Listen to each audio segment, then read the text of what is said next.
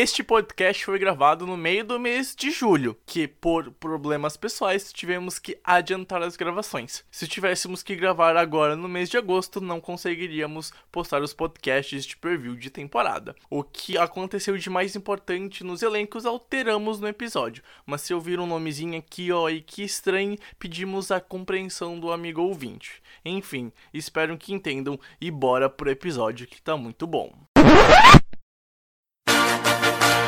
Está começando o The Infocast, o podcast do The Information. Joga pro alto e reza!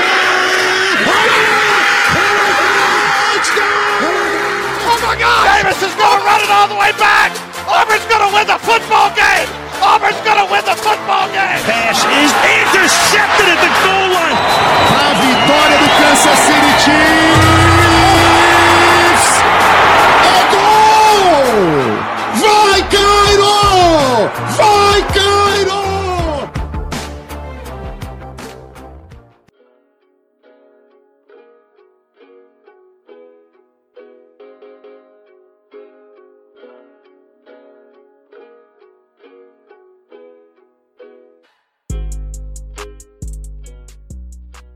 Olá, olá! Sejam bem-vindos, ouvintes do Infocast! Está começando mais um podcast do The Information. Eu sou o Pedro Bregolin. Estamos chegando no final dos previews. Se tudo der certo, esse é o sexto episódio. Hoje a gente vai conversar sobre a EFC South e comigo está ele, o nosso amado Japa. Tudo certo, Pedro Matsunaga? Fala aí, Bregs, fala aí, ouvinte do Infocast. Estamos de volta aí para mais um preview, né? É, especial para mim aí, talvez um pouco clubista, mas é, tamo aí. Muito, eu diria. Mas estamos chegando perto já, né, de finalizar todos os nossos previews. Então estamos chegando próximo da temporada regular e cada dia mais perto, né, Bregs? Exatamente, cada dia mais perto. E não só eu e o Pedro. Aqui também temos ele, o Rafa Cutter. Tudo certo, Rafão? Fala Bregs, fala Japa, tudo certo, gente? É, isso aí, mais um preview, essa divisão muito interessante, eu gosto bastante dessa é, da, da, da FC South. É sempre.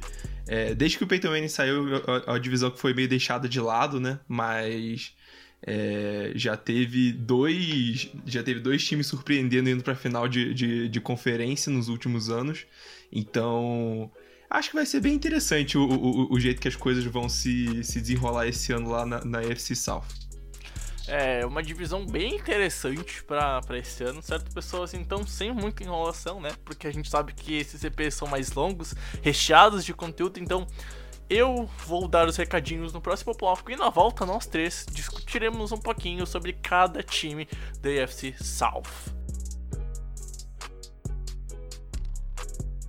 Bom, pessoas, passando aqui só para avisar que o nosso site é theinformation.com.br. Desde o primeiro dia do mês de agosto, tem os previews postados em textos lá no nosso site, theinformation.com.br. É só acessar lá, vai ter todos os textos. Vai ter alguns que são fechados, que são pro nosso InfoClub, que é o, o- nosso clube de assinaturas, né? Onde se você gosta e quer ter mais futebol americano na sua vida, só apoiar a gente, se dar um nosso, o seu apoio moral, o seu apoio como um, um- um dinheiro, mas é bem barato, tá? Cerca de 50 centavos por dia, até menos, dependendo do plano que tu escolher, com três opções de, de assinatura, enfim, vale muito a pena e, claro, investe no nosso trampo e vai ter algumas regalias, como os textos a mais, por exemplo, os textos fechados da, da, da nossa querida preview de NFL, vão estar lá, se não me engano, uns 8, 9 textos que já vale para todo mês.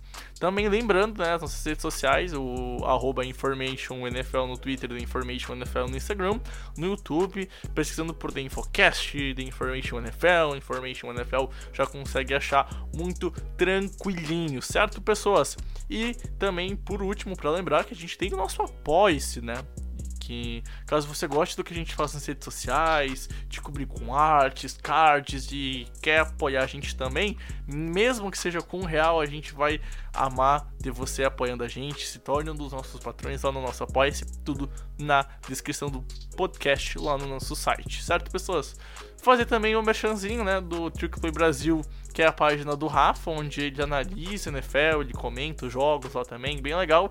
E também do Boros BR, que é o perfil do, do Japa sobre o nosso querido Jaguars. Então segue os dois, dá uma moral para eles, um trabalho legal que eles fazem. E enfim, chega desse blá blá blá e vamos de fato pro podcast.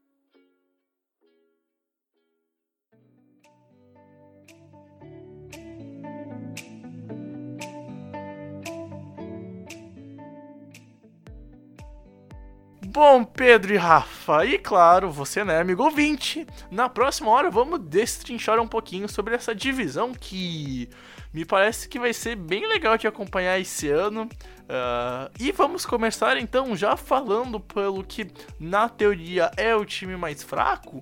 Só que não se engane se tu achar que o Jacksonville Jaguars não tem nada de interessante para esse ano, né, Pedro?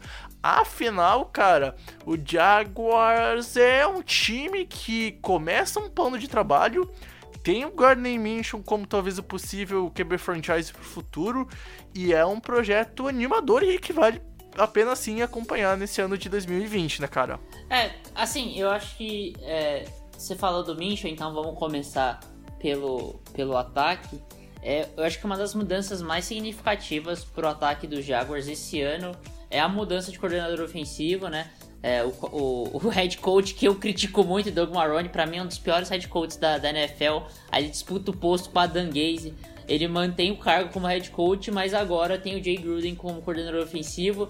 É ele que vai fazer as chamadas. Não, se deu, não deu certo como, como head coach, o Jay, Jay Gruden teve, teve sérios problemas lá em Washington, mas ele como coordenador ofensivo é muito bom. Então, assim, essa mudança já faz uma diferença bem legal é, para o ataque dos Jaguars começar a funcionar melhor. Aí a gente tem o segundo ano do Gardner Minshew, é, que é um cara que, que assim, teve um primeiro ano promissor. Eu, eu já fiz vídeo, já escrevi texto falando sobre o Minshew. É, não falta conteúdo de information falando sobre esse primeiro ano do Gardner Minshew. É um cara que teve um, um ano muito promissor. É, em questão de produção, foi o melhor quarterback de 2019. Eu acho que em projeção para 2020, para mim, é, em produção, é, em talento individual, é, questão técnica individual, para mim é o segundo quarterback, só atrás do Kyle Murray.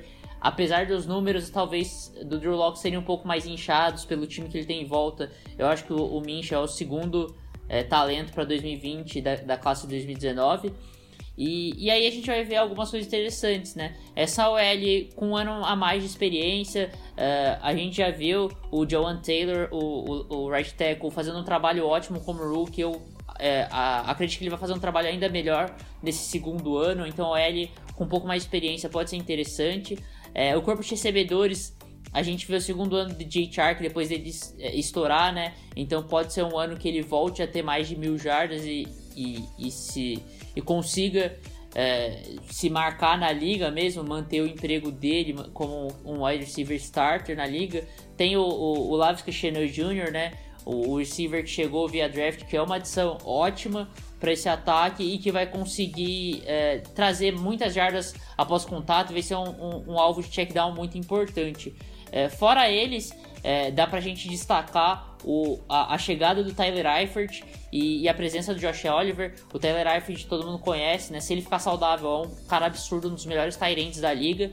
É, e, o, e o Josh Oliver foi, para mim, foi o melhor Tyrande da classe de 2019, só que se lesionou muito rápido, jogou um jogo se lesionou o ano passado. Então eu acho que ele pode ter bastante, é, bastante utilidade nesse ano. É, muitas vezes dividindo snaps com Tyler Eifert como Tyrande principal da equipe. E aí na defesa, a gente tá falando de uma defesa extremamente jovem, que, que se desmanchou, mas ainda tem muito talento. É uma defesa que draftou o Davon Hamilton é, ali no miolo de linha defensiva. Tem o Josh Allen, tem o, o, o Clavon Chason, o rookie também, chegando esse ano. Caras muito físicos, então a gente tem uma defesa muito atlética, com o Maio Jack, a chegada de Joe Schobert como, como linebacker. Aí você, aí você tem a secundária, que também é muito física. Aí a gente vê a fisicalidade do Ronnie Harrison, o safety, que é mais contra o jogo terrestre, mas que é um big hitter. É, a gente tem o CJ Henderson como cornerback, um cara extremamente atlético e físico. Uh, o Rashan Melvin também, o outro cornerback. chegando de, de, de Detroit, que é um cara bastante físico, então a gente, ele, a gente vê uma aposta numa defesa atlética e física, e eu acho que tem tudo para dar certo. É claro que assim, não se espera de um Jaguars É, que e- vá ganhar divisão, mas. Pode falar, Brex. E, e o mais inter- e o mais interessante disso, eu vou já te interromper, Pedro, porque ah, a gente já fez vídeo sobre isso no nosso canal do YouTube, sobre os Jaguars. Eu fiz o vídeo e o Pedro me ajudou a montar o roteiro dele. E a, a gente conversando, isso faz alguns meses, tá?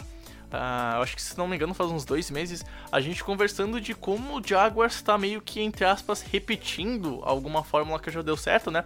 Ah, vale lembrar, num passado recente que a franquia apostou numa defesa muito boa, um ataque onde, por exemplo, não tinha o melhor quarterback, tinha skills players muito bons e uma OL que era muito boa pro jogo terrestre e um jogo terrestre bem potente e a franquia foi até uma final de conferência e aí a qualidade do QB sim acabou pesando. E os Jaguars eu vejo, Pedro, com todos esses nomes que tu falou muito bem e algumas partes do jogo que tu falou, por exemplo, a OL eu acho que vai ser um ponto interessante. Eu vejo ela talvez sendo bem parecida com a OL que foi muito bem abrindo caminho pro Fournette lá em 2017. Ah, e uma defesa, principalmente a defesa, cara, eu vejo com muito potencial pra daqui a pouco ser a melhor da NFL. Então, o- legal desses Jaguars, cara, principalmente na defesa, é ver como essas peças vão estar se montando, vão estar se unindo pro, pro futuro. Se a franquia pode ter o- um futuro ah, hum, a curto prazo, né? Mais parecido com o passado a curto prazo também. Porque é animador, de fato é. Ah, o draft da franquia eu acho que foi muito bom pegar o, o CJ Henderson e o Cleveland Chason. Pra mim são dois caras que podem ser pilares defensivos. E aí ainda consegue pegar um bom alvo, né? Que é o, o Lavisca que veio de Colorado State. Vai, vai agora receber passes do Gardner Minshew, que no ataque é o mais importante para se observar esse ano. Ah, eu acho que quando eu cortei o Pedro, o Pedro ia justamente falar que os Jaguars não brigam por, por exemplo, algo gigantesco em 2020. Mas eu acho que o, o ponto do Jaguars é a gente ver como o quarterback vai se desenvolver nesse segundo ano, agora sendo o starter na Week 1, sendo de fato o QB da franquia, como as novas peças vão se encaixar e como essa defesa pode se juntar, né, Rafa? Exatamente, e é, é muito interessante que eu não sei se isso se repetiu no- nos outros. é, é, na gravação dos outros podcasts. A gente fala do time em tese mais fraco da, da divisão. A gente tá falando de um time jovem que tem peças interessantes pra desenvolvimento. Isso que é o legal da NFL, né, cara? E, e- em um ano, dois anos, você pode. é, é, é, você sai de um time que era segunda pick no draft, como foi o, o 49ers, pra É, segundo o lugar geral na NFL, Uhum. porque eles chegaram no Super Bowl e acabaram perdendo. Então, Então, só te interromper um pouco, a única exceção foi o, o New York Jets, eu acho. É, pois eu- é, eu acho que a única exceção foi eu, os eu, Jets. eu tava pensando. E talvez um pouco os Giants, e talvez um pouco os Giants, tá? Né, pois é, o do Giants eu gravei, eu ainda acho que eles têm um talento. É, é, um talento é, é, interessante aí pra ser desenvolvido, enfim. Mas. O interessante é que, como a NFL muda né, ne- nesse aspecto, e isso que deixa o esporte tão é, é, apaixonante. E, cara, vai ser interessante ver os Jaguars esse ano, não só no jogo aéreo, porque você tem um, um- um corpo de recebedores Uhum. muito interessante. Ninguém fala direito de- de- desse corpo de recebedores, mas é um. é um, um- é, a gente tem pelo menos uns, uns cinco wide receivers bem interessantes de, de, de- se acompanhar aqui. É, além do DJ Shark que a gente falou, tem o Chris Conley, tem o Didi Westbrook, tem é, é, o, o, o Chenot, né, que a gente Uhum. chegou a falar de Colorado, e tem o Colin Johnson também, que é, é- é um, é um- um cara mais pra contested catch, né, pra recepções contestadas. O que eu então, acho, acho que vai ser... o que eu acho legal desse Diga. corpo de recebedores, Rafa, é que não existe um recebedor número um de fato, mas porém todos têm características diferentes e que acabam se completando É. caso a rotas de jogadas consigam mesclar ah, e conseguir quem sabe fazer alguma rota mais propícia pra tal, dependendo da É. jogada, enfim, vai variar do conceito e estratégia que vai ser usado na jogada, mas eles se completam. Acho que isso é o mais interessante desse grupo de recebedores. É, Eu acho que é um negócio Pois que é, o- é, é realmente interessante isso. Não, é, só interrompendo rápido. desculpa, É desculpa. que eu só, só acho que interessante isso que o, que o, Eu não vou cortar isso não.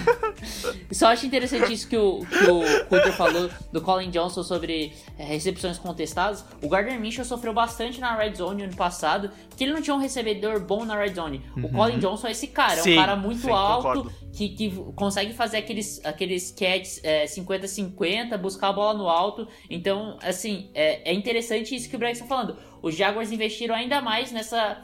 é, ne- nesse. é, nessa profundidade do corpo de recebedores e caras muito complementares, né?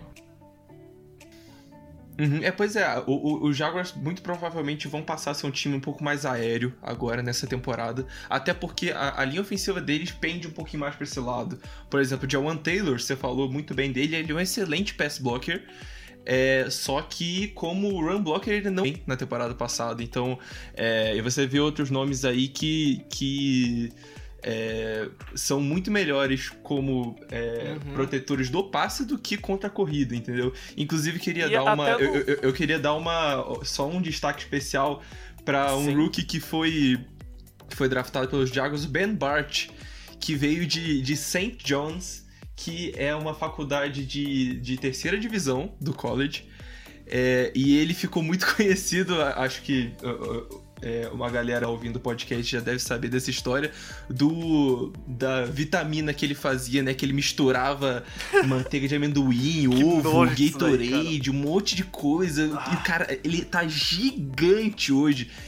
E Ele tá gigante, E- e- ele tá e- e gigante, ele vai- tá gigante. Esse, esse cara tem um. Não, ele, ele tá, ele tá absurdamente grande e ele deve pegar, é, é, deve pelo menos disputar a, a- a posição de right guard ali com o AJ Ken.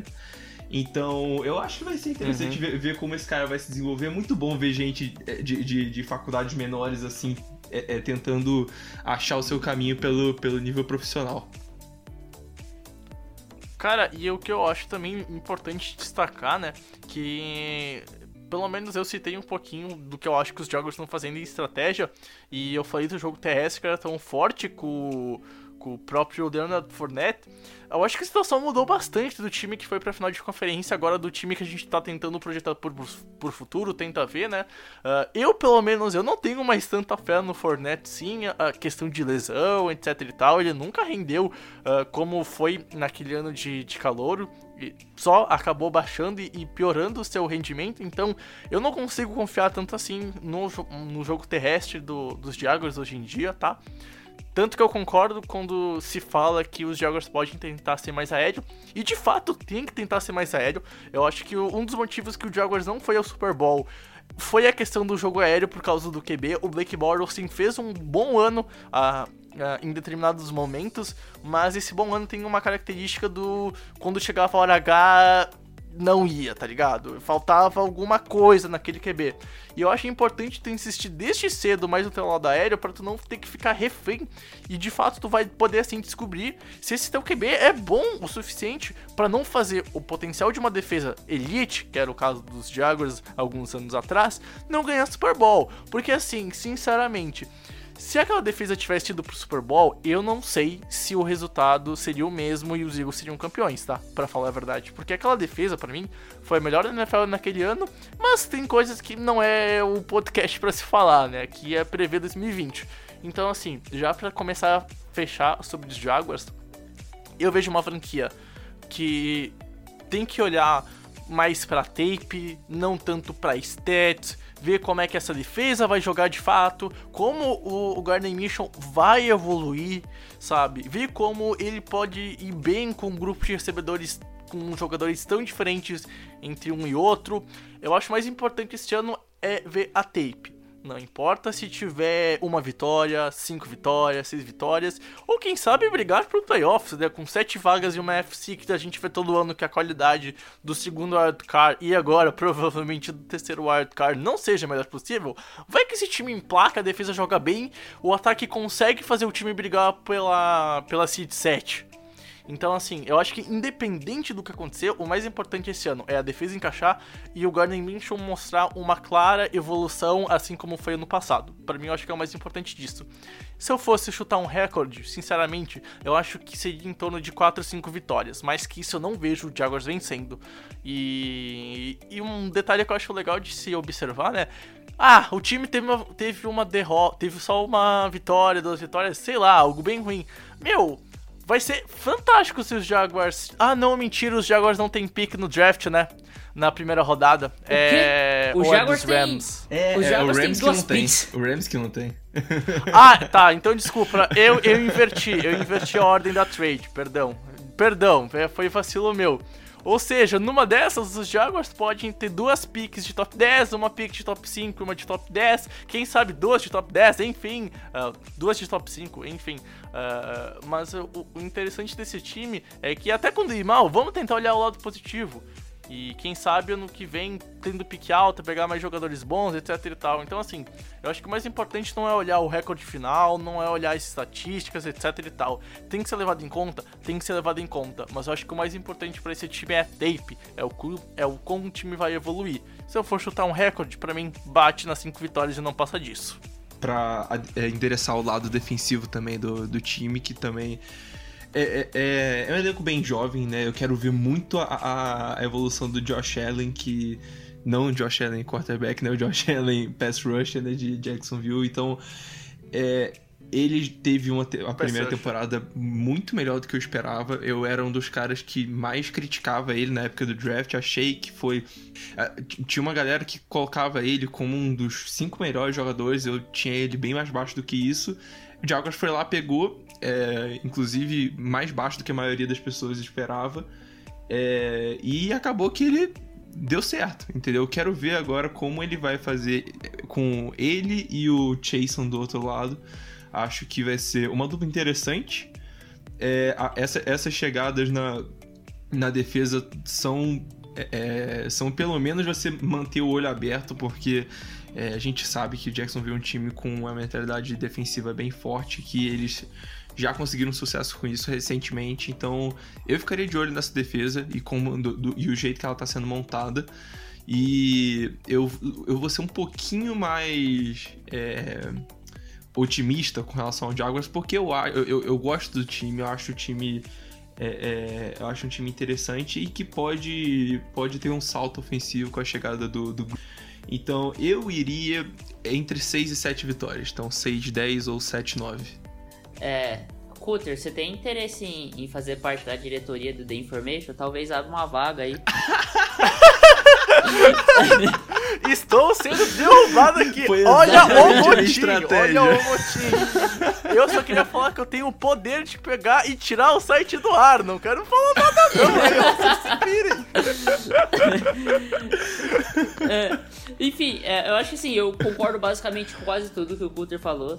É, só observando uma observação em relação à defesa. É, eu acho que assim, uma das coisas mais legais dessa defesa é que diferente daquela defesa de 2017, em que existia um ou outro jogador via draft, é, tipo o Alan Ramsey, o Miles Jack, a maioria desse- dos jogadores vie- é, vieram pela free agents. E isso causa é, um problema de cap, né? Diferentemente de a- da defesa de hoje, que é a, maio- a base é toda de jogadores draftados. Você tem um Joe Schobert, você tem é, um, outro cara ali que é, que é contratado, o, o Melvin, que veio pela Free Agents. Mas a, a base são jogadores muito talentosos, jogadores draftados pela equipe, o que dá uma folga no seu cap para você conseguir investir em problemas do- gerais do time, como, como no ataque. É, então eu acho que é isso que o Brex falou, a questão de ver tape, a gente tem que ver a tape. Eu acho que assim, é um time que vai é, ser pedra no sapato de muito time forte por aí. Em, em confrontos contra times um pouco, um pouco mais fracos, vão acabar ganhando. É, eu acho que eu vou além um pouco do Cutter. Eu acho que é, é, o, o piso desse time é seis vitórias, realmente. Eu acho que não é um time que vai ter um piso mais alto que seis vitórias. Eu acho que existe essa possibilidade de ter seis vitórias. Mas eu dou um- o teto um pouco mais alto. Eu acho que o, o Jaguars é um uma equipe que pode ficar 8-8 ah, a ver o, o desempenho do Gardner Minshew. Se o Gardner Minshew evoluir muito bem, a- a- além do desempenho que ele já teve ano passado, eu acho que o Jaguars pode até talvez sonhar em algum momento com o wildcard. Não vai chegar pra mim, mas eu acho que pode até acabar sonhando durante a temporada. Cara, e um negócio interessante pra terminar de fato os Jaguars é que não espere eles ser um saco de pancada que nem muita gente tá falando, tá?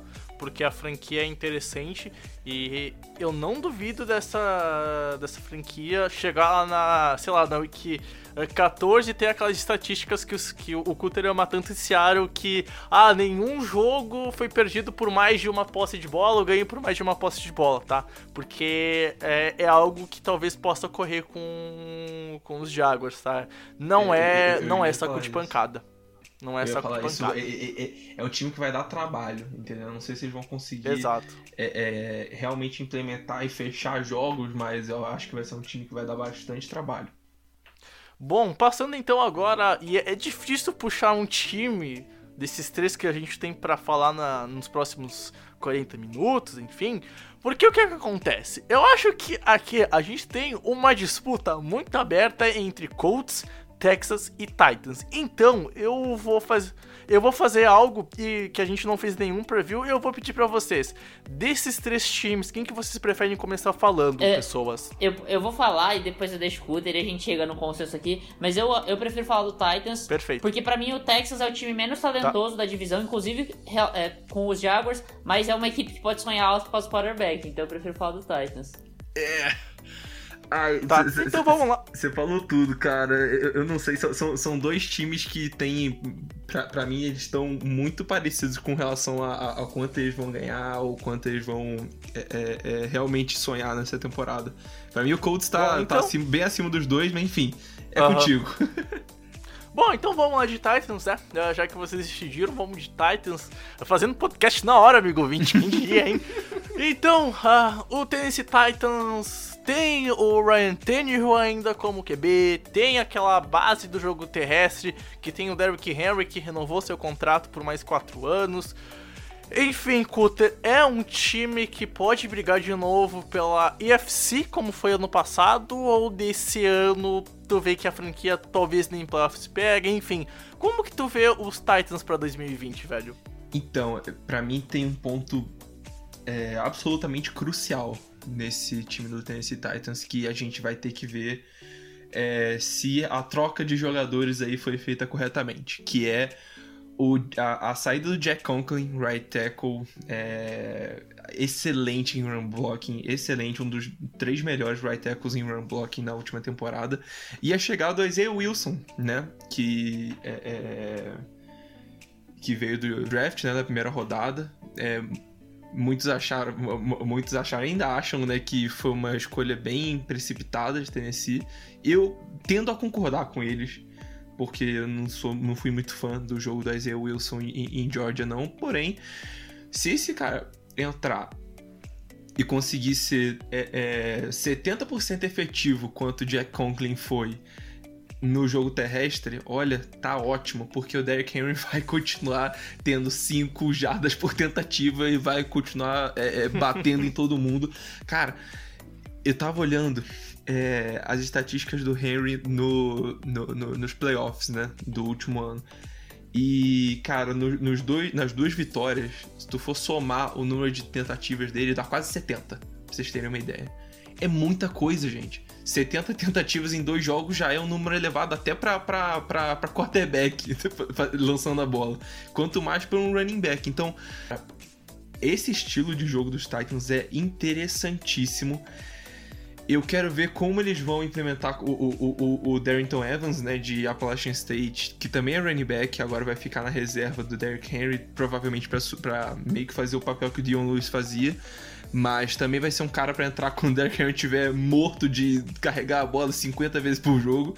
Então vai ser interessante ver como eles vão é, é, implementar o jogo terrestre agora com essas trocas pequenas aí entre o, o, o, o- o Conklin e o Wilson e o, e o Darrington Evans com o, o, o Dion Lewis. Então eu acho que vai ser um time, de novo, apostando bastante no jogo terrestre. Eles renovaram com o Derrick Henry por causa disso. Também renovaram com o Ryan Tannehill, mas enfim, vocês entenderam o meu ponto.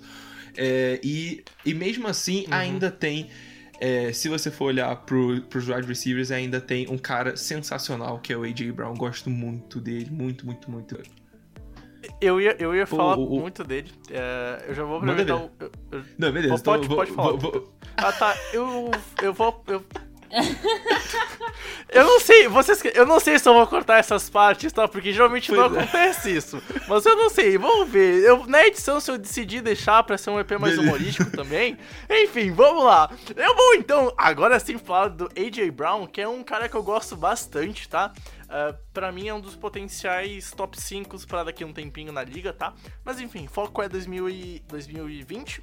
O Coulter falou muito bem do jogo terrestre, eu não vou repetir isso, eu vou falar do jogo aéreo. O Ryan Tannehill foi um cara muito importante. Ele teve para mim talvez a melhor temporada da vida dele no passado. É um cara que conseguiu fazer o sistema rodar e foi algo que o Mariota não conseguiu fazer. Não à toa o Ryan Tannehill chutou Mariota, ganhou um contrato de 106 milhões, 4 anos. Eu acho que fez em torno de 60 milhões garantidos, não lembro agora, tá? Enfim, vou ficar devendo, ou sei lá, mas eu sei que há 4 anos e um caminhão de dinheiro é o que importa. E é um cara que foi muito bem no passado. E de fato, sim, a franquia se baseou no jogo terrestre para ir longe, mas tem que dar mérito pro Ryan Tannehill. E a questão é, ele vai manter o patamar do ano passado? Eu acho que o nível cai. E esse nível cai para quanto? Difícil prever, tá? É, esse é o ponto.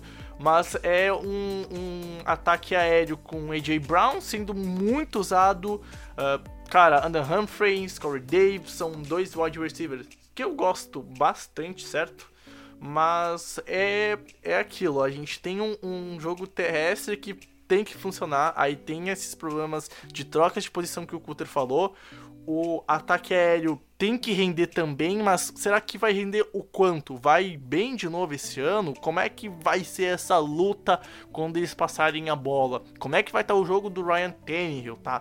Então, tem vários fatores no, no ataque que me faz pensar se de fato o Titans pode ir longe esse ano, sabe? Porque é uma divisão muito equilibrada. Uh, confrontos entre Colts, Texans e Titans vão definir a divisão. E aí, se algum deles perder um jogo pro Jaguars ou dois jogos pro Jaguars, complica para ganhar. Eu acho que quem tem que. Quem aqui quer ser campeão de divisão tem que vencer os dois jogos contra os Jaguars. Não pode perder em casa contra os outros dois adversários e tem que fazer um. e tem que roubar uma vitória fora de casa. E eu não sei se os Titans têm poder para fazer isso. Mas eu também não duvido que os Titans consigam fazer isso, tá? Porque eles já mostraram no passado que foram muito bem e que conseguem fazer isso. Só que também tinham peças diferentes. Então a gente vai ficar nesse jogo de pinbolinho que bate do lado, volta do outro e vai ficar sempre nesse quesito, pelo menos no lado ofensivo. Então os Titans é uma, é uma franquia que eu consigo ver sendo campeão de divisão, eu consigo ver pegando playoffs ou, cara, ficando como se de 8 não indo pra pós-temporada. E eu acho que a questão do ataque é o que vai pesar muito. É, obviamente, o Henry vai render, mas vai render tanto quanto no passado. Pô, ele correu mil jardas em oito semanas. Meia temporada pra mil fucking jardas. Isso é surreal, tá ligado? É, meu, tem, tem RB que tá na liga há 10 anos e não tem uma temporada para mais de mil jardas, às vezes sendo um cara que pode ser o R2 de um, o RB2 de uma equipe e que essa equipe utiliza muito ele, ou até RB1. O cara em oito semanas conseguiu fazer isso. Então é aquilo. Ano passado a produção do Titans foi surreal. Tão surreal que foi pra final de conferência. Mas vai ser tão surreal esse ano pra ir de novo tão longe. Eu tenho dúvidas com isso no ataque. E eu acho que sim, é um ataque que pode brigar por jogos, mas cara, eu tenho dúvidas quanto a um ponto. E eu vou deixar pro Pedro falar um pouquinho mais da defesa, né, para também não me alongar tanto, mas é é um time que já provou que também não merece ser subestimado. Se a gente fala que tem problemas em questão de trocas, etc e tal, em nenhum momento a gente pode vir aqui e falar que o Titans não é um time que vai brigar, porque o Titans é uma franquia que vai brigar.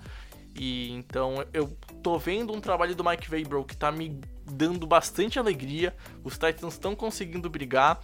E, e assim, pode não levar nada, mas eu garanto, esse time vai dar muito trabalho em 2019.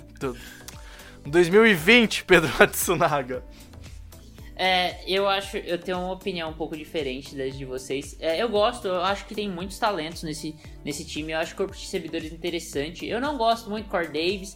Eu acho ele fraco. Eu acho que a presença do Adam Humphries é interessante. O AJ Brown, não tem como falar, é, foi um dos melhores wide receivers rookie da temporada passada, o cara foi espetacular. Eu gosto muito dessa OL, apesar dessa troca, é, o, o Jack O'Clan era um cara muito bom, era um dos grandes right tackles da liga, e eles trocam ele por uma disputa de posição, a disputa entre Den Dennis Kelly e o Isaiah Wilson como o Cutter falou, eu acho que é, não são nomes que me passam tanta confiança, ainda mais para substituir o nome dessa grandeza, como é o Joe Coughlin. É, o, o, corpo de, de, de running backs desse time eu acho muito interessante, é, não tem que falar, o Derrick Henry foi absurdo, mas a gente tem que lembrar dessa questão da, é, de que assim, produtividade é muito bom para quase todas as posições para posição de, de, running back, às vezes é um peso isso, porque quanto mais usado o running back é, é, mais ele pode dar problemas. É como se fosse um carro, né? Quanto mais você usa, quanto mais esse running back tem carregadas, mais é preocupante a questão física dele, a potência dele correndo com a bola. Então eu tenho certas preocupações Derek... E isso impactou contra os Chiefs ano passado. É, ano passado não, né? Na, na final de conferência. Sim, uhum. na final de é, conferência. Usaram ele tanto que na final de conferência ele não conseguiu correr direito. É isso, então eu acho que isso me traz alguma preocupação sobre o Derrick Henry em 2020 e, o quanto ele vai ser usado. Porque assim, ele começa a ser é, muito é, é, run, esse time, meio que da metade pro final. Era um time que corria muito, mas esse, esse absurdo do Derrick Henry é da metade pro final da temporada. Se implementarem isso em 16 jogos da temporada regular, é, cara, eu não, eu não vejo o Derrick morre. Henry aguentando. É. Ele morre, então, ele morre. Não tem então como, ele tem morre, que, ele morre. Tem, tem, que, tem, que, tem que pensar nisso. E, e, a defesa, eu gosto muito da defesa. Eu acho que a defesa dos Titans está num nível muito parecido com o do ano passado e foi um nível altíssimo. É, minha única preocupação é essa mudança em relação ao cornerback principal da equipe. Sai o, o Logan Ryan, que para mim foi um grande jogador defensivo durante a temporada toda dessa equipe ano passado e entra o, o, Christian Fulton, o Rookie. Eu gosto bastante do Christian Fulton, mas tem, existem sérios problemas dele com relação ao físico dele. Ele é um cornerback baixo, não um cornerback tão forte. Então isso traz algumas preocupações em relação ao jogo dele. E, e, e voltando ao ataque, só para finalizar a minha parte, é, eu acredito que assim sistemas é, de jogo funcionam bem, mas por um período curto de tempo. O que vai fazer sua diferença é, é o uhum. talento da sua equipe. E cara, uhum. quando você confia seu ataque num quarterback como o Ryan Tannehill, eu não vejo muito futuro em você. Então, para mim, o Titans é uma equipe que não vai conseguir ir para os playoffs. Provavelmente briga por uma vaga de wild card, mas eu não vejo os Titans conseguindo tranquilamente passar das oito vitórias. Eu acho que é uma equipe que vai ficar ali com um piso de umas sete vitórias, mas um teto de umas oito. Já que o Pedro puxou o que vai ser, eu vou dar já o meu palpite e depois o Rafa dá o último, a última análise se ele tiver alguma coisa mais a complementar e o seu palpite. Uh, os Titans é um time que defensivamente eu assino embaixo do que o Pedro falou, não tenho mais nada a complementar e, e vai ser interessante como é que uh, essa franquia vai ser observada, né? Porque fez um trabalho muito bom, por exemplo, contra o Lamar Jackson. Vamos ver como é que vai ser analisada, enfim, esse processo que a gente já conhece de olhar tape e achar buracos que a gente já comentou em outros podcasts, né? Então, assim, eu vejo essa franquia brigando por pós-temporada, mas não vai. Não vai. Eu acho que. Uh, assim, é aquilo que o Pedro falou, cara. Tu tem Ryan Tannehill como teu QB. Uh, por mais que tu tenha ainda jogadores muito bons, eu tenho dificuldade de ver com tantas trocas, ainda mais na OL, que é uma posição mais importante, e, e trocando talvez o melhor cara que abria jogo terrestre então, assim, tenho dúvidas do que vai acontecer com o Sawed. Uh, eu acho que talvez até a perda do, do John Lewis possa uh, abaixar um pouco o nível dessa franquia no backfield. Uh, Dion Lewis é um cara que eu gosto bastante, tenho bastante carinho por, por ele, muito por conta da época que estava nos Patriots, enfim. Vou relembrar dos meus 14 anos aqui? Não, não vou. Só vou falar que eu tenho muito carinho sobre ele. Mas é aquilo, cara. O Pedro falou muito bem. Sistemas de jogo, quando tu tem um determinado método dele tu não varia muito, algum, alguma hora vai morrer. Alguma hora vai parar de fazer impacto. Tu tem que ter caras que sejam bons para surpreender. Que tirem os coelhos da cartola. Ryan Tannehill não é esse QB para mim. Cara, meu piso e meu teto é com. É a mesma projeção do Matsunaga não pega playoffs, vai brigar pela seed 7, talvez pela seed 6, mas não vai, não vai. E assim, é, é uma franquia que vai dar trabalho, mas não vai pros playoffs, Cutter. Então, eu discordo um pouquinho de vocês. Para mim, eles pegam a seed 7. No, no, no, no playoff que eu tenho aqui imaginado, né, de, de, de palpite na minha cabeça, eu, eu tenho os Titans como a seed 7, é, inclusive na frente do, dos Texans, tá? E aí eu vou dizer o porquê. É, vocês mesmo disseram, né? Se, se o Derrick Henry ficar com a mesma carga dele em, é, é em 16 jogos, ele morre, e é verdade. Então, e, e, eles percebendo isso, pegaram Darrington Evans, que não é um Dion Lewis, ele não é um, um, um, um cara para é, receber passes direto, um, third down back, né, como, como normalmente dizem. É, ele é um change of pace back, ele é um one-two punch, ou, ou, seja, é o cara que vai ser o, o Robin do Batman, que é o Derrick Henry. Se o Derrick Henry ficar é, cansado e falar, pô, não aguento mais, tô morrendo, o Darren Evans vai entrar e ele demonstrou que, era, que, que, que é um running back interessante no, no, no college, então acho que ele consegue implementar esse jogo é, na NFL. Não, obviamente não da mesma forma do que, o, do que o Derrick Henry faz, mas acho que o Evans vai ser o melhor amigo do Derrick Henry nessa, nessa temporada. E outra coisa, a defesa eu só tenho. A minha única preocupação na defesa é a saída do, do Jarrell Casey. Porque eu acho que o, o, o Logan Ryan é, é de tackles é, e o time que, que acabar com ele vai, vai ter realmente um, um cornerback que é, que é muito bom nesse ponto. Mas ele não era exatamente o melhor, o, o melhor cornerback. Então eu acho que o Fulton chegando ali para substituir ele é, é, um, é um nome à altura acho que vai fazer um, um, um, trabalho legal.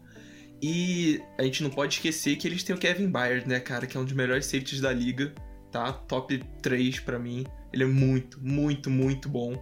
Então, é, a, a, o corpo de linebackers também é sensacional. Você tem o Rashan Evans que é, acabou com o Lamar Jackson no, no, no, jogo de, no, no Divisional do ano passado. Você tem o J.O. Brown, que também é um bom jogador. A chegada do Vic Beasley, que te, teve, teve o, o, uma última temporada bem abaixo, mas agora fazendo, é, é, fazendo o weak side do Harold Landry pode ser uma, uma parceria legal aí pro pass rush. E também tem o Jeffrey Simmons entrando no, no seu primeiro ano saudável, né? Que foi um cara que era um dos melhores talentos da, da classe do ano passado, né, de, de 2019, mas a, lesão acabou é, é, impactando um pouquinho o, o, o, quão alto ele saiu. Porém, foi uma escolha interessante que vai começar a dar fruto essa temporada. Então eu acho que é uma defesa bem sólida, bem sólida mesmo, tipo, praticamente top 10 da, da NFL. Então eu acho que o, os Titans vão ficar ali no é, no espaço de 9-7 e no máximo 10-6 e vão pegar a seed número 7. Passando então agora pro Texans, né? O Houston Texans uh, é, na minha opinião, a franquia da NFL que tem a maior dependência em dois jogadores, no seu QB e no JJ Watt. Uh, eu vou iniciar então aqui o, o, o, a discussão sobre os Texans, tá?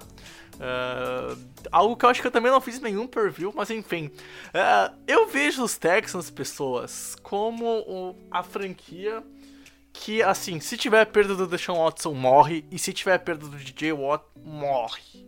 Seja na defesa ou no ataque, aí complica muito para ir para a pós-temporada. E mesmo assim, é uma franquia que eu consigo ver brigando pela pós-temporada, tá? Uh, eu acho que o que resumiu os Texans é pegar o ano passado, tá? Principalmente no lado defensivo, onde de novo a gente tem uma defesa que se o DJ Watt lesiona, não existe pressão, tá? Eu acho que desde a troca que teve a perda do Jadevon Clown ficou claro isso, que a defesa se baseava muito nesses dois nomes, se sobrecarregou sobre o DJ Watt e eu não consigo confiar é, nele saudável durante todo um ano. Né? Isso, que é, isso que é verdade. Todo ano ele tem lesão e fica um bom tempo fora. Ano passado, quando ele voltou e foi justamente para os playoffs, talvez o segundo maior responsável pela vitória depois do, do Watson tenha sido o DJ Watt. Então, assim, é uma defesa que depende de mais de um jogador e o ataque. E é, chega a ser um pleonasmo falar que o QB é o mais importante da equipe, sabe? Mas de fato, o QB é o cara mais importante da equipe. E se a gente vai falar aqui nesse podcast, Pedro, que o Texans briga pra ir pra pós-temporada, muito se deve ao QB que eles têm, né, cara? Ah, isso com certeza. É, assim, eu acho que você falou bem. É, assim, se, se eles perderem, deixa o Watson, esquece. É, é pra brigar por top 3 da, da, do draft. Isso sem dúvida. É, Deshaun Watson é um cara excepcional. Pra mim, é o terceiro melhor quarterback da liga. Só perde pro Russell Wilson pro Patrick Mahomes. É, e assim, ele faz tudo, né? É, eu quero ver como que a adição do David Johnson vai, vai funcionar para esse ataque, mas eu tenho um problema grande com esse ataque que é lesões. É, se esse time se mantiver saudável no ataque, eu vejo uma OL interessante que vem numa evolução legal e eu acho que não, assim, é uma da é uma OL que já foi uma das piores da NFL dos Texas, protegendo o, o Deshaun Watson, talvez até pior da NFL em algum momento. E é uma OL que eu, eu vejo com bons olhos para esse ano. É, tem o David Johnson, que quando foi bem, foi um running back excepcional. Inclusive na temporada passada, antes de se machucar, foi um grande running back ali, é, carregando ali o, o, os Cardinals no ataque, ajudando muito o, o Murray, né? Mas. É, e o corpo de recebedores? O corpo de recebedores é muito forte, não tem nomes espetaculares como o, o DeAndre Hopkins. Mas, cara, o Brandon Cooks é um dos caras mais constantes da liga. Muita gente bota é, ele como um quarterback que só foi bem por causa do, do, do Breeze, mas ele foi bem com o Brees, foi bem com o Tom Brady, foi bem com o Jared Goff, mesmo numa temporada não tão boa que foi a temporada passada, ele passou das mil jardas. Então, assim, o Brad Cooks é um cara muito consistente. Aí você tem o Will Fuller, é um cara que se machuca muito, esse é o problema. Randall Cobb eu acho uma uma adição bem legal para ser um slot receiver ali. Mas assim, o Will Fuller é um grande wide receiver 2 se ele estiver em campo. E aí eu, eu, eu particularmente quero ver muito mais do que Kiko T. É, é um cara que nunca se manteve saudável. Uhum. Não deve ter. Em dois anos não deve ter 10 jogos é, em temporada regular pelos Texans, mas quando jogou, jogou muito bem. Então, se ele ficar saudável, conseguir se mantiver saudável, é um cara excepcional. Então, assim, eu acho que é, eu vou me limitar a falar do ataque para deixar o Cutter falar um pouco mais da defesa também. Mas, assim, se esse time ficar saudável, é um time que, cara, tranquilamente briga por, por playoffs, principalmente pelo quarterback que tem. Eu, antes do Cutter falar da defesa, eu vou fazer um parênteses uh, que, que eu acho interessante todo time de NFL vai sofrer com lesão. E talvez ocorra na OL dos Texans, que foi o que aconteceu no passado. A OL titular é boa, mas não tem profundidade. Um elenco sem profundidade não vai muito longe na NFL. E a gente viu ano passado, quando começou a ocorrer as lesões dos Texans, como a OL decaiu. E eu acho que se isso acontecer de novo esse ano, o Deshaun Watson vai ter que de novo correr, correr, correr, correr. E se a gente tá falando do mal da OL, Talvez é porque o trabalho do draft tenha sido horrível com as, a troca, principalmente a troca do Hopkins. Cara, que é, destroçou a franquia, uh, além de outras trocas ao longo dos últimos anos que tiraram picks e picks. Teve só cinco picks esse ano do draft. Uhum.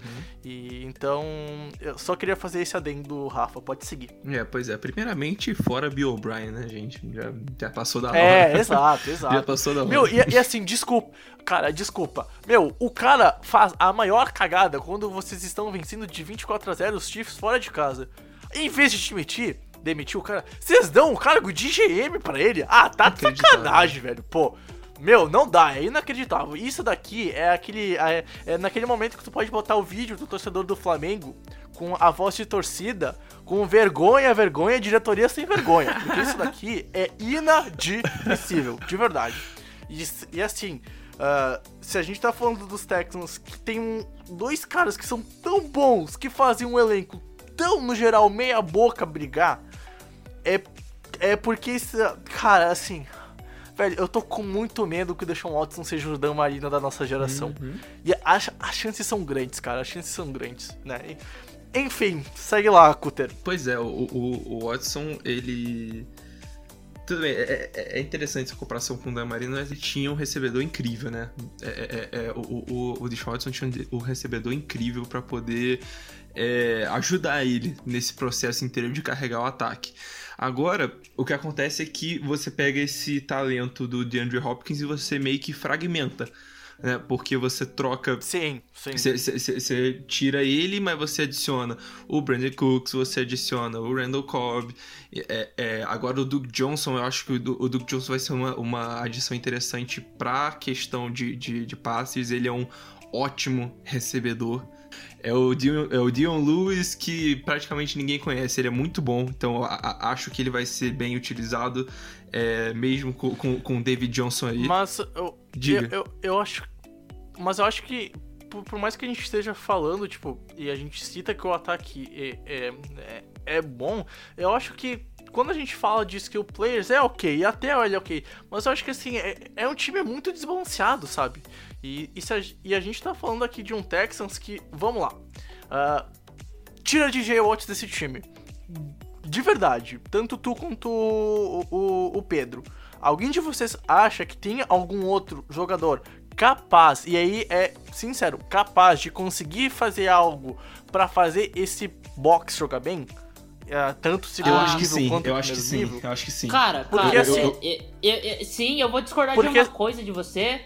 Calma aí, só, só deixa eu falar Calma, aqui. Eu não terminei eu a minha fala. Ah, calma, calma fala, eu fala, não, calma, eu não, eu, eu não terminei a minha fala. Eu acho que até tem. Só que sabe qual é o problema? O DJ Watt é tão bom, é tão bom, que ele consegue desequilibrar do nível que faz esse box ficar bom.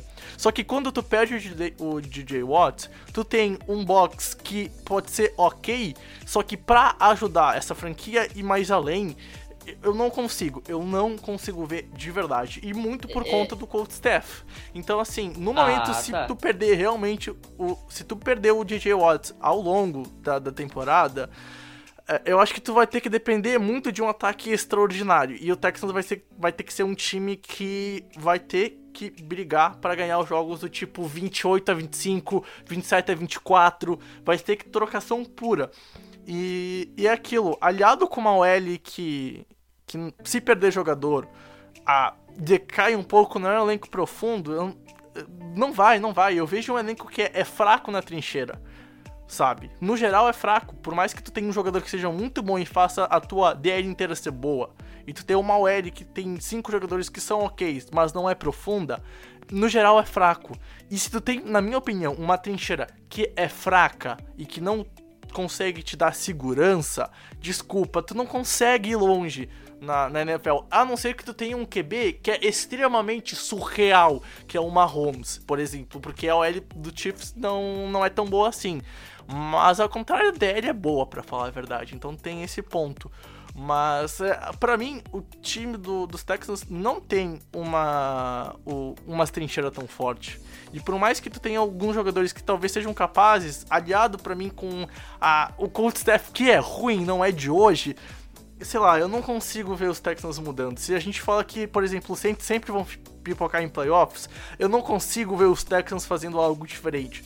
Vai bem em, em temporada regular, mas chega na, na hora H, lá em janeiro, e não vai, não vai. É isso que eu acho. É, eu, eu vou discordar de várias coisas que você falou. Primeiro do front seven. Eu acho que assim, é, se você falar o pass rush do, dos Texans é fraco sem o DJ Watt, aí eu concordo. Realmente não tem nenhum nome muito grandioso. Mas, cara, você falar do front seven é você ignorar o, o, o pra mim, o que é a melhor linha de line, o corpo de linebackers da NFL.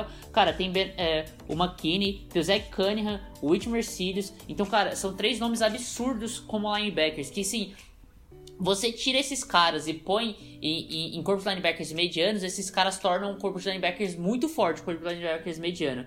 E, e aí, eu acho que é outra questão, essa, essa questão do pass rush. Eu não sei se o time desmancha sem o J.J. Watt. A questão é, a gente tem que saber como o Anthony Weaver, que é o coordenador defensivo dos Texans, vai trabalhar. Ele vai ter que ser criativo se ele perde um cara como o J.J. Watt. Porque ele tem poucas peças realmente boas no pass rush.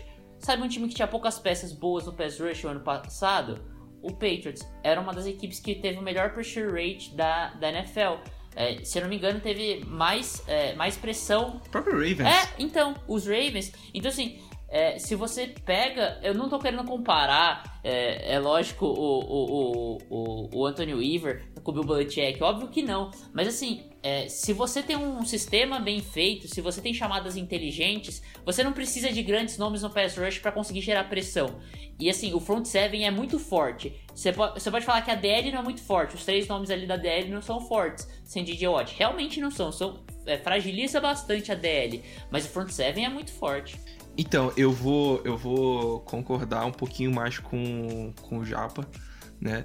É, e eu, eu acho que essa linha defensiva não é tão ruim assim sem o J.J. Obviamente, porque, cara, se você é nível elite na NFL, obviamente você vai acabar é, é, é, tendo, tendo uma perda de rendimento bem grande. Isso, isso aí, é, é, isso, aí se aplica para praticamente todos os casos.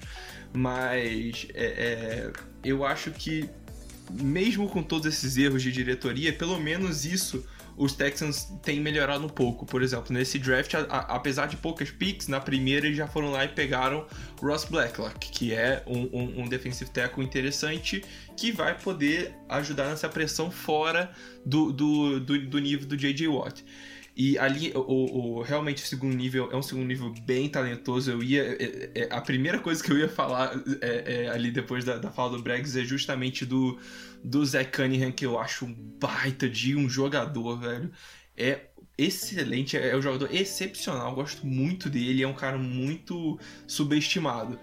Agora, a minha maior preocupação é de longe tá essa secundária. Tem tem muito buraco, tem muito buraco aí, tem muito buraco e, e, e ela foi muito pouco endereçada sabe? Então eu tenho, eu tenho bastante. Uhum, é, concordo, é, concordo. É, tenho bastante preocupação de como essa secundária vai acabar se portando.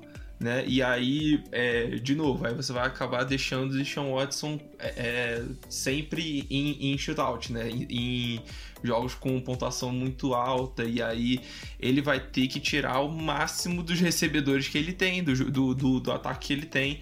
Então, é isso. É, se a secundária não conseguir aguentar o tranco, velho, eu não vejo o Houston indo muito longe, não. Porque é, é, é eu até me assustei quando eu fui ver os nomes, entendeu? São. É, são pô, é, Vernon Hargreaves teve, teve uma temporada abismal em Tampa Bay. É, é, tem o Gary Conley, Eric Murray, o, o, o Justin Reed até o Justin Reed até ajuda, o Bradley Roby já não é mais aquilo que era antes, então eu não sei, tenho várias e várias e várias perguntas e preocupações com relação a essa secundária. Então, é, se eles não. É, se, se, eles não forem bem, se eles acabarem realmente cedendo muito no, no jogo aéreo, cara, vai, vai acabar que, que Houston vai perder muitos e muitos jogos por conta da, da secundária praticamente sozinha. Cara, para mim, uh, ah, para encerrar os Texans, para mim os Texans não vão para os playoffs, tá? É uma equipe parecida com os Titans que vão brigar, mas não vão conseguir. Uh, como eu já disse da, da, questão da linha, só vou acrescentar que eu vejo que é um time muito uh, desequilibrado. Eu acho que um dos fatores chaves para tu ser campeão na NFL é tu ter um time equilibrado e eu não vejo os Texans tendo um time equilibrado, tá? E o Cutter pontuou muito bem da secundária. Então, assim, eu não, eu não vejo os Texans indo muito longe esse ano. Eu acho que eles brigam, eu acho que vai ser um time muito eh, casca grossa para seus adversários por causa do Deshaun Watson, tá?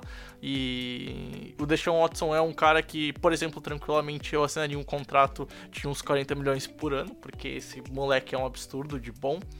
Mas é, é um time desequilibrado é, e se sofrer com algumas lesões na OL e na DL sofre bastante. Então, assim, eu acho que o Texans briga. É um adversário difícil, sim, por mais que eu falei mal do time. Eu vejo que o Texans é um adversário casca grossa, porém, para mim, Japa não pega playoffs. É, eu discordo, eu acho que pega playoffs muito por causa de, de Deshaun Watson. Ele vai ser o ponto diferencial de seis vitórias, por exemplo, durante a temporada regular, e as outras, sei lá, três, quatro que precisarem, eles vão ser superiores, a, a, bem superiores aos times que enfrentarem. Então eu acho que é uma equipe que pega o wild, é, pega o wild card, principalmente pelo formato, com três times indo pro wild card. É, eu, eu, eu, vou concordar com, com o Bregs nessa, eu vou deixar o, o Houston fora. Por mais que o, não dê para você duvidar do Deshaun Watson de tudo que ele faz, eu não sei, cara, eu não sei. É um time. É, é, é um time muito estranho de se analisar, sabe? A gente não sabe o que a gente vai ver direito dessa, dessa OL, acho. E, Exato. E, e, assim, e assim, é um time que a gente também pode uhum. ver estourar a questão ofensiva aí bem. Esse é o detalhe. Só que eu acho que, com tudo que eu, que eu, que eu vejo dos Texans no, no, nos últimos anos, sabe, todo ano eu penso, cara, é agora que o time vai, pô, eles não vão ficar errando nesse esquisito, pô, agora eles vão endereçar o L e de fato melhoraram nos últimos anos, mas agora vão aprofundar ela e não vai, e não vai, e não vai, e não vai. E aí, quando tem a chance de ouro para demitir o Bill O'Brien, tu demite um GM que tava fazendo um trabalho que era muito bom dos Texans para fazer o quê? Para assinar o Brian Bryan pro cara mandar o teu melhor jogador ofensivo da história.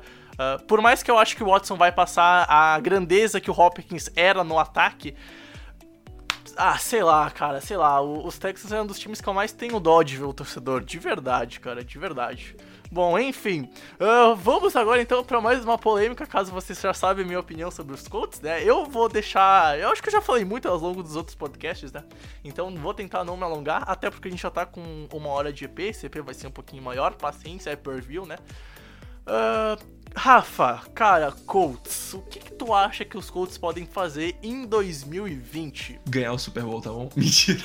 Cara, mas olha só. oh, eu, eu, eu, não... já joga na minha cara zoando a minha aposta dos Colts. Não, não tô falando que eles vão ganhar o Super Bowl, mas eu tô apostando que eles vão pro Super Bowl, hein? Então, mas olha só, eu, eu, eu, concordo bastante contigo, tá? Eu concordo bastante contigo. Eu acho que o Colts é um timaço, é um timaço. Cara, Frank Reich é, é, é, é, é... um dos técnicos mais subestimados da NFL, na minha opinião. É um dos técnicos mais subestimados, na minha opinião. Eu acho que é o mais subestimado da liga. Possivelmente, e, cara, possivelmente. O, o, o que ele tá fazendo, o que ele fez com esse time no, no geral e que o Matt Eberflus fez com essa defesa é, nos últimos dois anos tem sido incrível, incrível. E aí você olha pro, pro Colts do ano passado, o que, que você vê? Você vê o, o, o, o Brissett meio. Ah, tô indo, não tô indo. E aí o que, que eles fazem? Pega, não, vamos trazer um quarterback mais veterano. Só que a gente não precisa dar muito. É, é, é, a gente não precisa deixar esse quarterback veterano com muitas tentativas de passe. A gente não precisa deixar uma boa parte do nosso ataque. Alguém é, me entende ele. nesse mundo. Obrigado, senhor. Finalmente, porque foi três, dois, dois, ou três podcasts que eu gravei com o Pedro e com o Japa e que eu falo isso. E eles falam, vão no ponto do, do Felipe Rivers. Eu, eu tô sou, emocionado aqui, minha gente. Eu sou o Pedro e o Japa. é o Eberson e eu. eu sou... É, o Eberson e o Japa. É isso aí. Porque assim, o, o, que eu tô. Cara, eu tô martelando isso desde o draft. Essa franquia tem a melhor OL. Essa uhum. franquia uhum. conseguiu draftar, e por favor, vocês me corrijam se eu falar errado, porque eu já errei nomes nos podcasts, tá? Então, já me ajude. A franquia draftou para a posição de running back o Jonathan Taylor, que para mim, Isso! assim. Nossa senhora. Esse cara que é, é assim, é all day long Jonathan Taylor com o melhor jogador da linha ofensiva da NFL atualmente abrindo caminho para ele, que é o Quentin Nelson.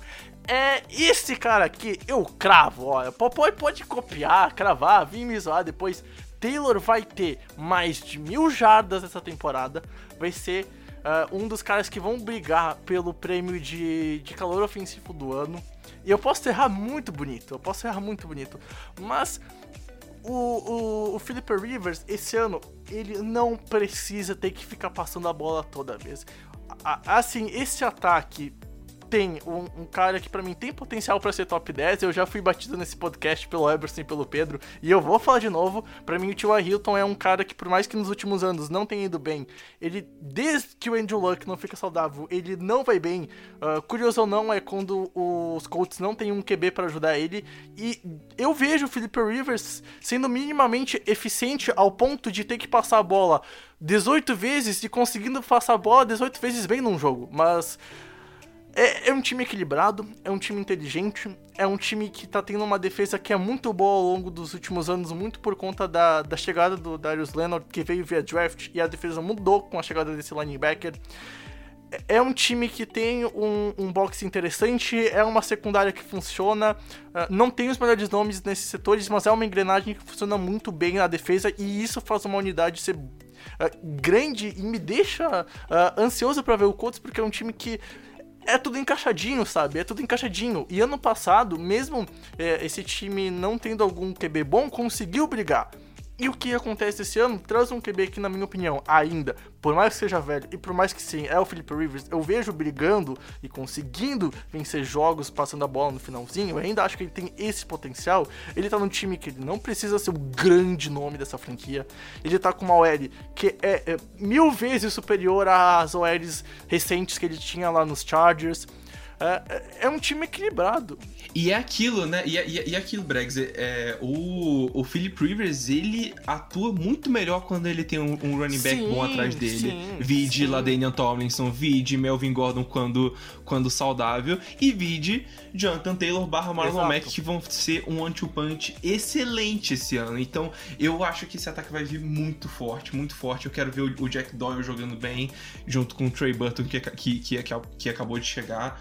É, a... Tem a questão. Eu vou pontuar agora que tu falou Tyrants, tem a questão da perda do Eric uhum. Ebron. É um cara que já teve temporadas de 15 TDs, então tem que ver como é que vai ser impactada essa perda na posição de Tyrant, que foi, na minha opinião, substituída de forma ok.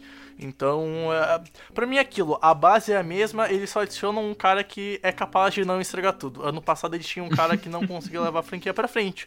Esse ano eles melhoraram o jogo terrestre e contrataram um cara que consegue fazer o sistema rodar, cara. Eu acho que os é, exato. E, e assim, é, é um. Os Colts é o time que eu, assim, eu mais gosto uh, em questão de como eu faria minha franquia de NFL. OL potente, jogo terrestre muito funcional, uma defesa que é uma engrenagem que consegue funcionar bem e essa engrenagem melhora todos os jogadores da sua unidade e tem um coach que é muito bom. É assim, se eu tivesse que montar um time da vida, eu montaria do estilo dos Colts. Talvez trocaria algumas peças, mas eu montaria do estilo dos Colts. E enfim, para só não falar bem, Pedro, eu sei que tu quer falar, então eu sei que tu não vai concordar tanto comigo com o Rafa, então eu vou deixar aí tu também bater um pouquinho pra gente ter uma discussão de verdade não só ficar falando bem do, dos Colts, cara. Cara, então, é, a gente tem um problema nisso aí, porque eu não tenho muito o que criticar os Colts. Mas assim, é, vou fazer algumas críticas assim. Ah, eu sei que tu é, vai criticar então pagaram... o Felipe Rivers, pelo menos. Não, calma. É, pra mim, eles pagaram muito caro no DeForest Buckner. Eu acho que isso é uma das críticas que eu tenho. E, e de resto, cara, Justo. eu acho que assim. É, é assim, eu, eu ainda tô curioso para ver o jogo aéreo do, do, dos Colts. Eu tenho diversas críticas ao Philip Rivers. É, isso aqui não é novo no podcast. Eu não preciso ficar criticando o tempo inteiro. Eu acho que, por exemplo, a mecânica de passe dele atrapalha muito a precisão. Isso força muitos recebedores. Uhum. Ele trabalhou muito bem em San Diego, mas tendo recebedores excepcionais. Aí você vai lembrar o Keenan Allen principalmente. A gente consegue lembrar por exemplo, do Antônio Gates como Tyrande, mas assim, ele sempre foi recheado de bons recebedores e eu tenho um problema com os recebedores é, lá em Indianápolis. É, eu não, eu particularmente não gosto do Paris Campbell, apesar dele ter jogado uma diversidade bem legal, mas é, eu não gosto do Paris Campbell. É, eu, eu acho que o Mike Pitt, Pittman Jr. é um cara interessante para ser wide receiver 2, mas como wide receiver 1 ele não aguenta o tranco, e assim, o T.Y. Hilton nunca tá saudável. É, aí na posição de Tyrande eu gosto. Eu, não, eu, eu acho que assim. Uh, vai ter mais espaço pro Jake Doyle como Tyrande 1. E eu gosto muito do Jake Doyle. Eu acho que ele tendo mais espaço ele vai produzir bem. É, e eu acho que o Trey Burton como um segundo Tyrande é ótimo. Então eu acho que tem um equilíbrio legal na posição de Tyrande, mas nenhum deles é o Antonio Gates no auge, né? O Prime Antonio Gates. Então assim, é, eu tenho sérios problemas em como vai funcionar esse ataque do, do Indianapolis Colts se o Troy Hilton não estiver saudável. É, a defesa não, não, não, tem que falar. É, eu acho que eles falaram muito bem. O coach Steph é inteligentíssimo. Eu gosto do Frank Wright. Eu acho o, o, o, o Matt Eberflus muito bom como coordenador defensivo. É, a defesa é muito forte. É, tem a edição do, do Xavier Rhodes agora. É, você ainda mantém o Darius Leonard ali. O, o corpo de linebackers ainda é algo que me, me gera um pouco de dúvida, mas é bem legal, bem forte. E cara, eles eles têm uma pressão interessante agora. O maior problema deles realmente é a questão do pass rush. Mas assim, você ter o DeForest Buckner no meio de linha e o Justin Houston, apesar de bastante idoso já, é, é um cara que tem talento. é um cara que tem talento. Eu acho que talvez eles, eles pudessem ter coisas melhores ali. Talvez por uma troca Sim. acaba rolando, não sei. Mas é, é, é, pouco, entendeu? Eu acho que é um time extremamente dominante, até pelo que vocês falaram, eles têm muitas peças. Então, assim, é, na temporada regular eu acho que eles vão dominar, vão passear, vão disputar se de alta. Meu problema é quando chegar nos playoffs. Como a gente tá falando no review da temporada, eu acho que assim, os Colts ganham facilmente a divisão e passeiam é, durante a temporada regular.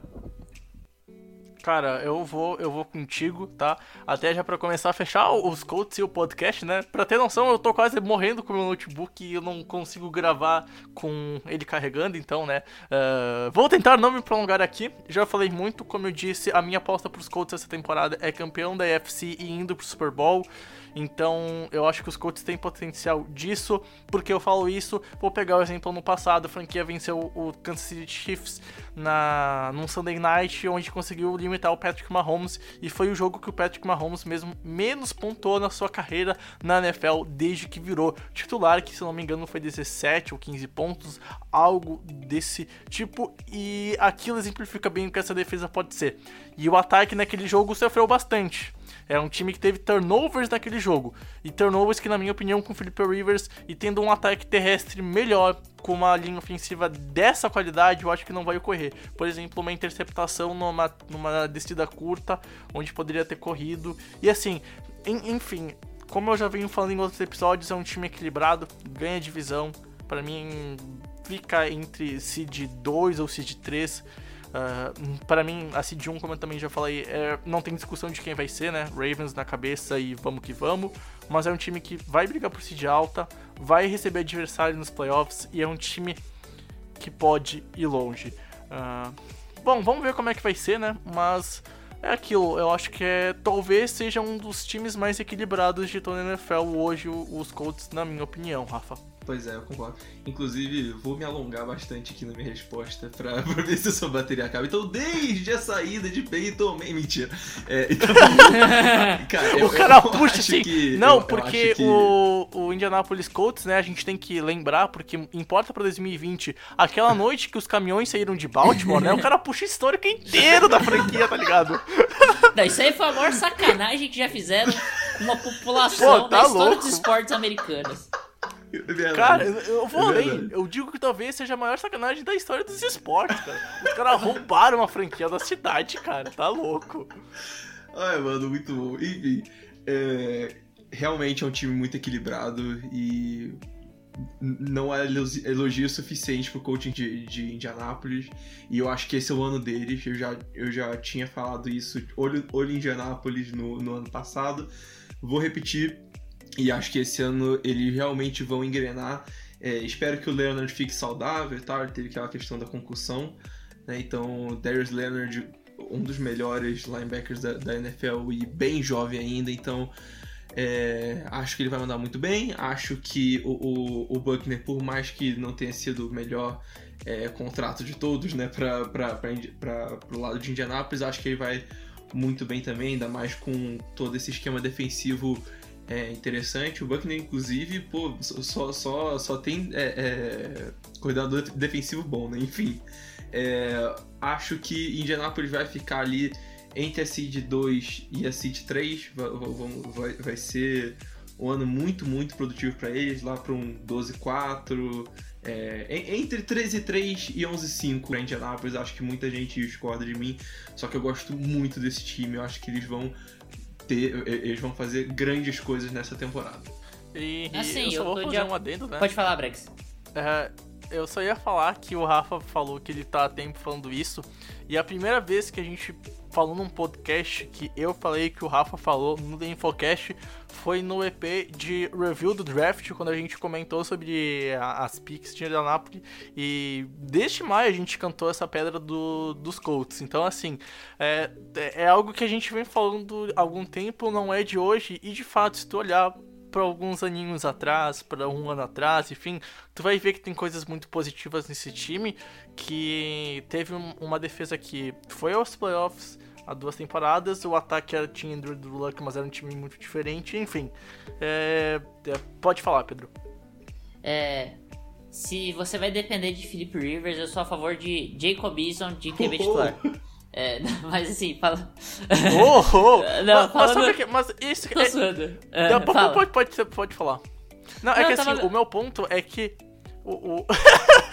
o, cara, os Colts não precisam depender do do Philip Rivers. Ele não precisa ser o cara da franquia, sim, porque sim, a franquia sim. tem peças é. para tu fazer o jogo teste muito forte, engrenar e tal. Ele não precisa ser o homem da franquia. Ele precisa ser um cara que não estrague a franquia no ataque, como por exemplo o Brissett foi, o Brian Howard foi ano passado, porque eles foram que impediram a franquia de talvez ir pros playoffs, na minha opinião. É, não, vamos lá. É, assim, eu tô totalmente de acordo.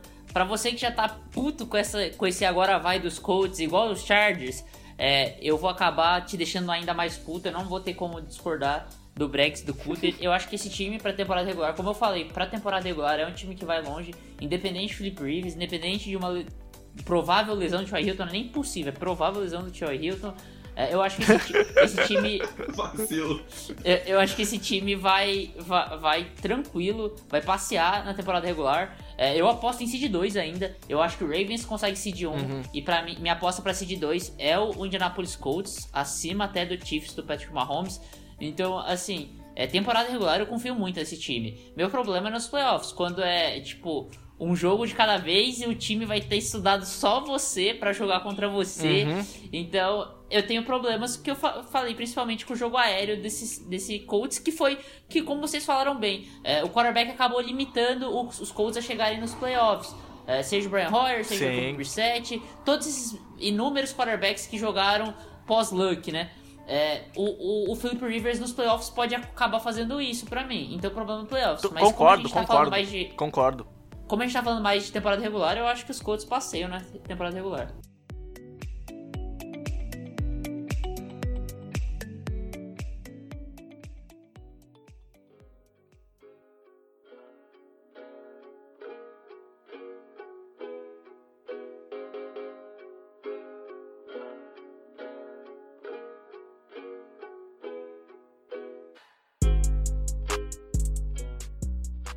Bom, pessoas, vamos então acabando aqui o podcast, mais um pra conta, mais um preview finalizado. Esse preview vai ficar um pouquinho maior, afinal, talvez seja uma das divisões mais difíceis de se prever, na minha opinião, tá?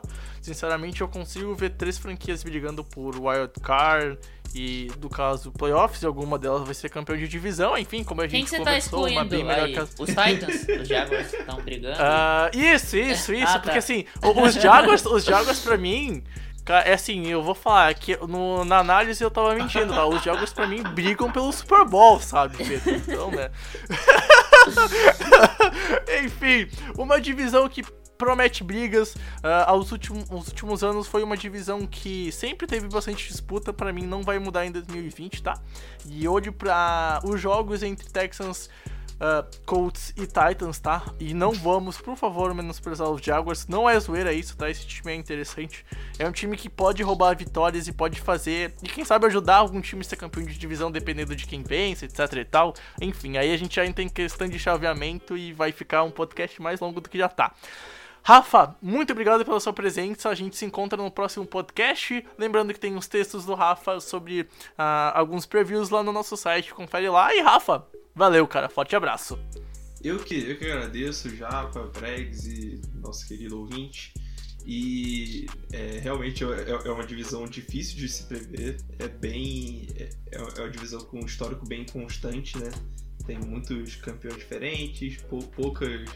É, poucas dinastias ainda é, dentro uhum. da divisão, então eu acho que Vai ser bem legal a gente assistir, obviamente ficar de olho nos, nos confrontos diretos, né, pra, pra ver quem realmente é, vai, vai, se sair melhor neles. Então é isso. É bondão do Coltão e é isso aí. Valeu, gente. Até a próxima. Pedro, cara, muito obrigado pela sua presença. Mais uma para nossa conta. Uh, se eu não tô perdido e a gente não tem a contagem exata quando tá gravando, esse deve ser o EP de número 156, então rumo, aos EP, oh, rumo ao EP200, né? Esse é o fato, rumo ao EP200. Se tudo der certo, a gente vai chegar no EP200 na análise do Super Bowl, pelos meus cálculos. Então, a temporada tá vindo aí, é isso que importa. E muito obrigado, Japa. É, se o EP200 acabar sendo antes do Super Bowl, a gente deixa de gravar um podcast. Se for depois, isso, a gente, a gente grava arruma, um podcast a mais, foda-se. É, mas, mas... A gente arruma. É, obrigado, Bregs. Obrigado, ouvinte aí. Obrigado, Cutter, de novo, por essa participação. É, obrigado aí, ouvinte que tá escutando seu primeiro podcast agora, ou que já tá no 156, obrigado. Obrigado, Bregs, aí, por esses 156 EPs aí juntos. É, é isso aí, né? Mais um EP pra conta. É, cara, a gente tá falando de FC South, então eu tenho que encerrar aqui a minha presença falando uma frase importante que é, é, é Blake Boros é meu pastor e nada me faltará. É isso aí, até o próximo podcast. Um abraço e tchau. Cara, eu vou ter, eu só vou fazer um adendo. Essa capa de podcast vai ter a camisa do Blake Bortles, uh, aquela mostarda em homenagem ao Japa que tem essa camisa, tá? Tá dito aqui, o cara nem tá mais do time. Provavelmente quem não vai, quem não vai conhecer essa piada interna que a gente tem no podcast não vai entender o porquê do, do Blake Bortles na capa, mas é isso que eu vou pôr, tá? Afinal, pô, é Blake Bortles a massa, né? Enfim. Uh, um EP cheio de clubismo pela, pela parte do Pedro, é EP que a gente gosta, então. Uh, muito obrigado a todo mundo. Eu não vou. É, provavelmente você deve ter ouvido as piadas, mas eu vou falar mesmo assim que eu não vou cortar as partes que a gente faz um monte de piada e se perde para mostrar que como a gente se diverte nesse podcast. Enfim, uh, informação, humor é com nós, então vamos lá. A NFL tá chegando aí. Lembrando então, só para acessar o nosso site theinformation.com.br, conferir os previews, ajudar a espalhar o site, o podcast, espalhe CP por aí nas suas redes sociais com seus amigos. Ajude o The Information a crescer, o podcast podcast do The Information a crescer, que é muito importante pra gente que vem aqui semanalmente com dois EPs durante a temporada regular falar sobre NFL. Bom, gente, foi um prazer inenarrável ter estado com você, Rafa, com você, Japa, e principalmente com você, amigo ouvinte. A gente se encontra no próximo episódio com muita groselha, com muita risada e principalmente com muita análise. Tamo junto, valeu e tchau, tchau!